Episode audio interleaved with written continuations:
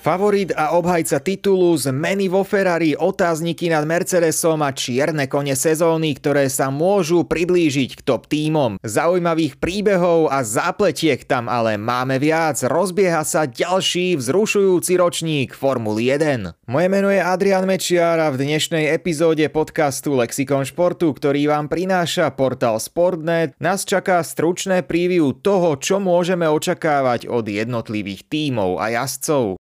Nový diel relácie Lexikon športu bude vychádzať pravidelne každú stredu. Vo vašej obľúbenej podcastovej aplikácii nájdete aj naše ďalšie podcasty Oh My Hockey, Svet MMA alebo Vykroč. V roku 2023 je naplánovaných 23 súťažných víkendov a začína sa prvým tréningom v Bahrajne v piatok 3. marca a posledná veľká cena tohto ročníka by sa mala uskutočniť v nedeľu 26. novembra v Abu Dhabi. Postupne nás čakajú návštevy tradičných okruhov, nových tratí a rovnako aj veľký debut Las Vegas. Najskôr si ale povedzme, kto vlastne bude túto sezónu pretekať. Takto vyzerá zloženie štartového roštu a jazdecké dvojice tímov. Týmy sú zoradené v abecednom poradí. Za Alfu Romeo to budú Valtteri Bottas a Kwan Chou už druhý rok po sebe. V Alfa Tauri máme nováčika v osobe Nika de Friesa a tretí rok už tam bude pretekať Yuki Tsunoda. V Alpine Esteban Ocon a Pierre Gasly. Aston Martin a Fernando Alonso s Lensom Strollom. Potom Ferrari Charles Leclerc a Carlos Sainz. Ďalej Haas, Kevin Magnussen a navrátilec Nico Hülkenberg. V McLarene Lando Norris a debutant supertalent Oscar Piastri. V Mercedese Lewis Hamilton a George Russell. V majstrovskom Red Bulle Max Verstappen a Sergio Perez a napokon Williams, Alexander Albon s ďalším nováčikom Loganom Sargentom. A teraz preview približného rozloženia síl na základe informácií, ktoré máme k dispozícii po testoch. Najväčším favoritom pred začiatkom sezóny je asi jednohlasne Red Bull na čele s Maxom Verstappenom, zatiaľ čo prvá polovica minulej sezóny ešte bola vyrovnaná a úhlavní rivali na Ferrari mohli mať dokonca rýchlejšie a lepšie fungujúce auto, vo zvyšnej časti sezóny to bola úchvatná dominancia týmu z Milton Keynes. Červení bíci mohli zabudnúť na nevydarené preteky z kraja sezóny, najskôr dvojité vypadnutie v Bahrajne, potom odstúpenie Verstappena v Austrálii. Max Verstappen vtedy povedal, že s takými problémami budú môcť len ťažko pomýšľať na titul. V tom momente už po troch kolách strácal na Leclerca na Ferrari 43 bodov a vyzeralo to, že Verstappena čaká ťažká stíhacia jazda. Ferrari bolo na koni. Lenže pomery sa rýchlo zmenili. Ferrari začalo chybovať a časom strácať aj po stránke výkonu, za to Red Bull vyvíjal o 106 a prinášal hlavne novinky, ktoré fungovali. Bol to koncept Red Bullu, ktorý bol na konci roka považovaný za ten najlepší. Verstappen sa pritom najprv stiažoval, auto nesedelo jeho štýlu a naopak jeho tímový kolega Sergio Perez bol veľmi blízko a v Monaku dokonca vyhral. Krátko potom oznámili, že Perez predložil zmluvu a spomínal sa jeho potenciálny útok na majstrovský titul. Realita bola nakoniec iná. Čím viac vylepšení Red Bull prinášal, tým menej si Perez rozumel s autom a Verstappen na druhej strane dostával to, čo potreboval. A kombinácia Holandianovej jazdeckej síly a monopostu, ktorý mu sedel, začala naháňať hrôzu. Z vyrovnaného boja sa stala Verstappenova dominancia a nový rekord v počte víťazstiev jedného jazdca v sezóne. Hoci treba brať ohľad na to, že tu máme viac pretekov ako v minulosti, 15 výhier z 22 veľkých cien je skvelý výkon. K tomu dve víťazstva Pereza a nakoniec potvrdenie celkového prvenstva aj v pohári konštruktérov. K dokonalosti už chýbalo Red Bullu asi len to, aby Perez získal druhú priečku v pohári jazdcov, ale titul Verstappena a pohár konštruktérov sú úctyhodným výsledkom. Ale bolo tam tiež jedno veľké ale. Red Bull sa prezentoval kauzou prekročenia rozpočtového stropu a súperi chceli, aby bol tento tým tvrdo potrestaný. Trest prišiel a okrem pokuty je výrazným zásahom predovšetkým obmedzenie času vo veternom tuneli, ktorý už bol aj tak ponížený vzhľadom na to, že Red Bull vyhral konštruktérsky titul. Pred touto sezónou prišla aj zmena v pravidlách ohľadom svetlej výšky. Napriek tejto zmene ale vyzeral Red Bull na testoch dosť silný. Podobne ako v druhej polovici minulého roka mal náskok pred konkurenciou. Samozrejme v také niečo samotný Red Bull celkom určite dúfa, no zvyšok tímov a ich diváci si prajú vyrovnanejšie súboje. Bývalý šéf Ferrari Mattia Binotto vyslovil po zlyhaní na veľkej cene Francúzska pamätnú vetu, že nevidí dôvod, prečo by od toho momentu Ferrari nemohlo vyhrať 10 nasledujúcich pretekov. Ono Binotto mal v istom zmysle pravdu a jeden z tímov skutočne vyhral takmer všetky zostávajúce preteky. Bol to však Red Bull, ktorý si pripísal 9 z 10 triumfov. 8 získal Verstappen, 1 Perez a to ďalšie víťazstvo premiérové vo svojej kariére si pre seba uchmatol George Russell. Ferrari tak vyšlo v druhej polovici ročníka, čo sa týka výhier, doslova úplne na prázdno a to spolu v kombinácii s ďalšími faktormi a napätými vzťahmi s vedením nakoniec znamenalo aj koniec Binota v pozícii tímového šéfa. Na prelome rokov sa potvrdili špekulácie, o ktorých sa hovorilo už nejaký čas a novým šéfom legendárneho týmu sa stal francúz Frederic Vasser. Ten predtým pôsobil ako šéf Alfa Romeo. Vasser sa stále zoznamuje s týmom a ťažko očakávať, že dokáže v priebehu takto krátkeho času zmeniť všetko akoby lusknutím prstov. Už ale vykonal prvé dôležité rozhodnutia. Na svojej pozícii skončil napríklad šéf stratégií Inaki Rueda. Tento krok privítali fanúšikovia Tifozy, pretože stratégie Ferrari sa aj v poslednom roku ukázali nielen často ako nesprávne, ale boli až terčom posmeškov. Ťažko je možné vyniť za ne len jedného človeka, ale zmena na tomto poste je dôležitým signálom. Ferrari pokračuje vo svojom koncepte so širokými bočnicami a fanúšikovia dostali niekoľko pozitívnych impulzov. Hovorí sa najmä o tom, že ich pohodná jednotka bude tento rok najsilnejšia a na rozdiel od minulého roka budú môcť využívať jej plný potenciál. V tom im minulý rok bránili početné technické problémy. Charles Leclerc bol pilotom, ktorý bol najbližšie Red Bullu, ale ani on sa nevyhol individuálnym chybám. Carlos Sainz v úvode tápal, no v priebehu ročníka sa už dotiahol a vo Ferrari avizujú, že obaja jazdci začínajú v rovnakej pozícii a nemajú žiadnu tímovú jednotku. To sa prípadne zmení až na základe priebehu sezóny, ak by jeden z pilotov odskočil a ideálne pre nich priamo bojoval o titul. Jedine vtedy by už aj podľa Vassera dostal plnú podporu. V Mercedese zažili v predošlej sezóne studenú sprchu. Ich auto dominovalo predchádzajúcej ére od roku 2014 až do roku 2021 jasne vyhrávali v pohári konštruktérov. V roku 2021 už ale nezískali jazdecký titul, ktorý v nezabudnutelnom závere putoval do rúk Maxa Verstappena. Rok 2022 priniesol spomínanú veľkú zmenu pravidiel a novú éru. Takéto významné zmeny neraz premiešajú štartovým polom, ale v Mercedese verili, že môžu naďalej byť najlepšími a k tomu im mal pomôcť revolučný koncept bez bočníc. To, čo malo súperom naháňať hrôzu, sa však pre Mercedes stalo akousi nočnou morou a zatiaľ skôr kotvou. Mercedes bol dlhé roky známy tým, že v testoch či na tréningoch ani zďaleka neukazoval svoju skutočnú rýchlosť, tzv. sandbagging, ktorý môžeme do slovenčiny preložiť ako nakladanie auta vreciami s pieskom. Mercedes jednoducho nechcel byť rýchly, zavádzal. A málo kto by si po minuloročných testoch a prvých tréningoch pomyslel, že je tomu inak. Čakalo sa, že tak ako vždy príde druhá a hlavne tretia časť kvalifikácie, samotné preteky a tamto strieborné šípy tradične rozbalia naplno. Ale tento raz to neboli žiadne blafy, Mercedes pôsobil trochu bezradne. Od začiatku sa hovorilo o tom, že v aute je obrovský potenciál a keď ho tak povediac odomknú, naozaj budú opäť obávaným lídrom a nielen dobehnú, ale možno predbehnú rivalov z Ferrari a aj Red Bullu. Akurát, že to dlhšie neprichádzalo. Síce tam boli nejaké záblesky ako Russellova pole position v Maďarsku, Hamiltonova výborná jazda doma na Silverstone, šancu cítili aj v USA, kde Hamilton podstatnú časť viedol, prípadne v Mexiku, avšak vytúžené víťazstvo prišlo iba v Brazílii a dosiahol ho tímový nováčik, super talentovaný George Russell. Ten pôsobil po príchode z Williamsu veľmi silno, aj keď už neskôr predsa prevzal taktovku v týme Hamilton, v správnom čase sa presadil Russell.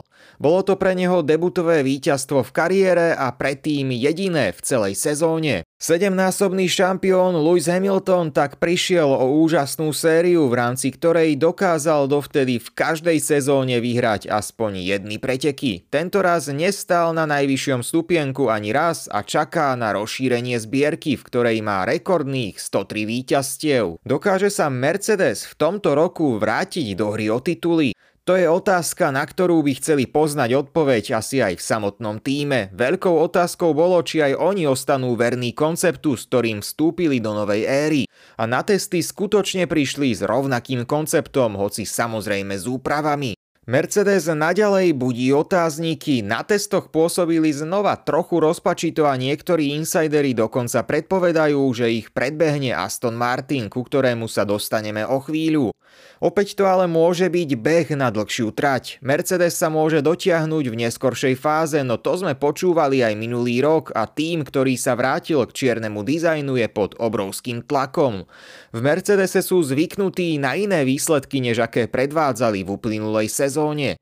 Majú vysoké ambície a podľa všetkého práve tomu podriadili aj čierny dizajn. Nie je to totiž len lakovanie, ale výraznú časť ich auta tvorí jednoducho odhalený karbón. To sme videli na viacerých monopostoch, keďže lakovanie predstavuje váhu navyše. Mercedes to ale potrebuje premeniť vo víťazstva, inak to bude v podstate zlyhanie. Ďalej sa dostávame k možným čiernym koňom sezóny. Veľmi silným dojmom sa prezentoval Aston Martin, ktorý môže urobiť významný skok a priblížiť sa top 3. Zelený monopost možno začína ťažiť z príchodu bývalých kľúčových ľudí z top tímov, ktorí sa už zapojili do vývoja tohto ročného auta. Kariéru ukončil Sebastian Vettel, ale do týmu prišiel iný bývalý šampión, nestarnúci španielský matador Fernando Alonso, ktorý stále predvádza fantastické výkony. Aj keď jeho podpis Astonom sprevádzali rôzne skôr skeptické reakcie, aspoň zatiaľ sa zdá, že Alonso sa vôbec nemusel rozhodnúť zle. Podľa viacerých prepočtov a analýz bol Aston v testoch rýchlejší ako Mercedes. Aston navyše medzičasom stavia vlastnú továreň a vieme, aké má majiteľ Lawrence Stroll ambície. Očakáva sa, že o pár rokov budú bojovať o titul. Tieto ambície čelili vážnym pochybnostiam, ale ak sa tomuto týmu podarí spraviť krok bližšie ku špičke, ich smelé plány naberú o mnoho reálnejšie kontúry. Ďalej tam je francúzsky Alpin. Od továrenského týmu sa čaká rozhodne viac než len byť štvrtým týmom s odstupom od prvej trojky. Teraz existuje šanca, že Alpin stratí aj svoju štvrtú priečku, z ktorej chce vytlačiť Aston Martin. Ani Alpin však zatiaľ neodkryl svoje karty a tým si veľa sľubuje sľubuje od balíka, ktorý nasadí v Bahrajne. Stále vraj veľa zakrývali a sledovať počínanie tohto celku môže byť tento rok veľmi zaujímavé a to z viacerých dôvodov. Vo francúzskom týme sa totiž stretne čisto francúzska dvojica. Už stálica týmu Esteban Ocon a z Bčka Red Bullu prichádza Pierre Gasly. Poviete si dokonalá kombinácia a vysnívaný scenár pre tento tým, ktorý tam má svojich pilotov, vlastne taká francúzska formulová reprezentácia. Avšak veľmi dobre sa vie, že Okon a Gasly boli minimálne pred rokmi na nože. Kedy si boli priatelia, vyrastali a pretekali spolu, trávili vraj spoločne naozaj dosť času. Potom sa ale niečo stalo a to zmenilo ich vzájomný vzťah. Aj keď internetom kolovali rôzne verzie, o čo šlo, sám Gasly ešte v roku 2018 hovoril, že za to mohli intenzívne súboje v motokárových sériách. Stali sa rivalmi, boli tam nejaké incidenty a priateľský vzťah sa skončil. V Alpine ale veria, že si všetko dobre premysleli a rovnako sa spoliehajú na to, že obaja piloti dospeli a sú skutočnými profesionálmi. To hovoria aj samotní jazdci, ktorí sa chcú sústrediť iba na výkony a nechcú na verejnosti riešiť minulosť. Tu je otázka, čím to vydrží aj po súbojoch na trati, veď vieme, akú povesť má v tomto smere hlavne Esteban Ocon, ktorý spolu s Fernandom Alonzom spôsobili ich týmu nejeden šedivý vlas a vrázky na čele. V Háse zažili z mŕtvych stanie oproti predošlému roku. Ten bol hotovou katastrofou a tým nezískal ani jeden jediný bod. V roku 2022 sa im ale darilo o mnoho viac. Tým prežil aj úvodnú krízu, odchod sponzora a Nikitu Mazepina. Toho po ruskej agresii a vypuknutí vojny na Ukrajine nahradil Kevin Magnussen a ten predviedol fantastický comeback. Haas v Magnusenových rukách bol v úvode výborný a Magnusen viackrát zabodoval. Potom sa ale trošku vyparil a až na konci prišli aj ďalšie body. Najmä pole position pri netypických brazilských podmienkach bola neuveriteľným výsledkom. Tým dlho riešil otázku druhého pilota a nakoniec tam skončil syn legendárneho Michaela Schumachera, Mick Schumacher. Ten mal niekoľko zábleskov, ale taktiež aj desivé nehody a tie stáli tým veľké finančné prostriedky. Mick Schumacher neohúril a v Háse sa rozhodli, že ho nahradia Nikom Hilkenbergom. Ten má z F1 bohaté skúsenosti a rozhodne teda nejde o nováčika. A to je niečo, na čo sa Haas spolieha. Veria, že majú silnú, skúsenú jazdeckú dvojicu a to chcú zužitkovať aj vďaka príchodu nového hlavného partnera. V Hase nemohli minulý rok vyvíjať tak, ako by chceli, ale tento rok by sa mali priblížiť naplneniu rozpočtového stropu a výkonnosť si chcú udržať aj v priebehu ročníka. V Alfa Romeo zažili podobný scenár. Nováčik Kwan sa ukázal v dobrom svetle a Valtteri Bottas bol tiež v úvode ročníka veľmi silný. Potom však podobne ako v Haase zažili výsledkový a výkonnostný prepad. Na nejaké obdobie sa akoby vyparili, ale potom na záver opäť prišli aj nejaké bodové výsledky. V roku 2023 pokračuje rovnaká jazdecká dvojica, ale vo vedení nastali veľké zmeny. Frederik Wasser odišiel do Ferrari a na pozíciu šéfa prichádza z McLarenu Andrea Seidl. To má súvis aj s tým, že Alfa Romeo má nových majiteľov a v budúcnosti sa z nej stane Audi. Výkony Alfa Tauri v Lani rozhodne nenadchli. Ani spojenie s Pierom Gaslym už nefungovalo úplne dobre a Gasly potom využil možnosť na odchod do Alpinu. V týme ostáva Yuki Tsunoda, ktorý bude pretekať už tretiu sezónu, no teraz bude určite pod výraznejším tlakom. Už nie je nováčik a nemôže si dovoliť také chyby ako v predošlých sezónach. A druhé miesto získal Nick de Vries, ktorý dlhé roky čakal na svoju príležitosť, no a potom sa dostal ako náhradník do sedadla Williamsu namiesto Alexa Albona, ktorý bol po operácii slepého čreva. De Vries predviedol fantastický výkon a na Monze doviezol svoj Williams do cieľa na 8. priečke a získal tak rovno aj prvé kariérne body. A práve týmto výkonom si vyslúžil sedačku v juniorskom týme Red Bullu v Alfa Tauri. Po smrti majiteľa Red Bullu Dietricha Matešica už projekty Formuly 1 nemusia mať takú neohrozenú podporu. Hovorí sa o neistej budúcnosti tohto týmu a tento ročník môže veľa napovedať o tom, čo bude ďalej. Williams by si chcel polepšiť a taktiež nadviazať na nejaké záblesky z minulej sezóny. Alex Albon bol pri návrate do Formuly 1 výborný a dá sa povedať, že z časti nahradil Georgia Russella. Namiesto Nikolasa Latifiho prichádza nováčik a američan Logan Seržant. Ten tiež patrí k najväčším otáznikom tohto ročníka. V rámci F2 podával solídne výkony, ale teraz bude musieť ukázať, že v jeho angažovaní nejde len o to, že je američan, ale dokáže to potvrdiť aj výkonmi. A napokon tu máme McLaren. Ten patril k tým najväčším negatívnym prekvapeniam minulej sezóny. V predošlých rokoch sa priblížili k top týmom a veľká zmena pravidel im mala ešte pomôcť v tomto smere.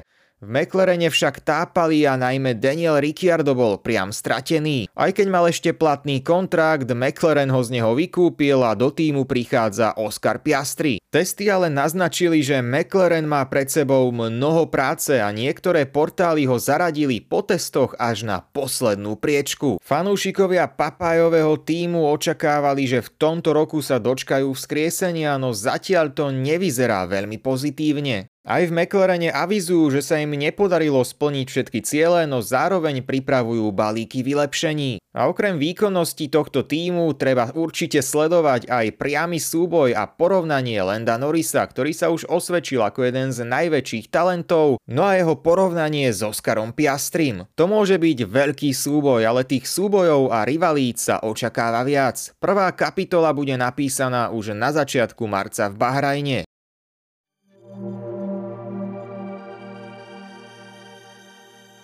Novú epizódu podcastu Lexikon športu môžete počúvať každú stredu. Sportnet vám prináša aj ďalšie podcasty Oh My Hockey, Svet MMA alebo Vykroč. Podcasty si môžete vypočuť vo vašej obľúbenej podcastovej aplikácii. Sledujte Sportnet aj na sociálnych sieťach a samozrejme na webe sportnet.sme.sk.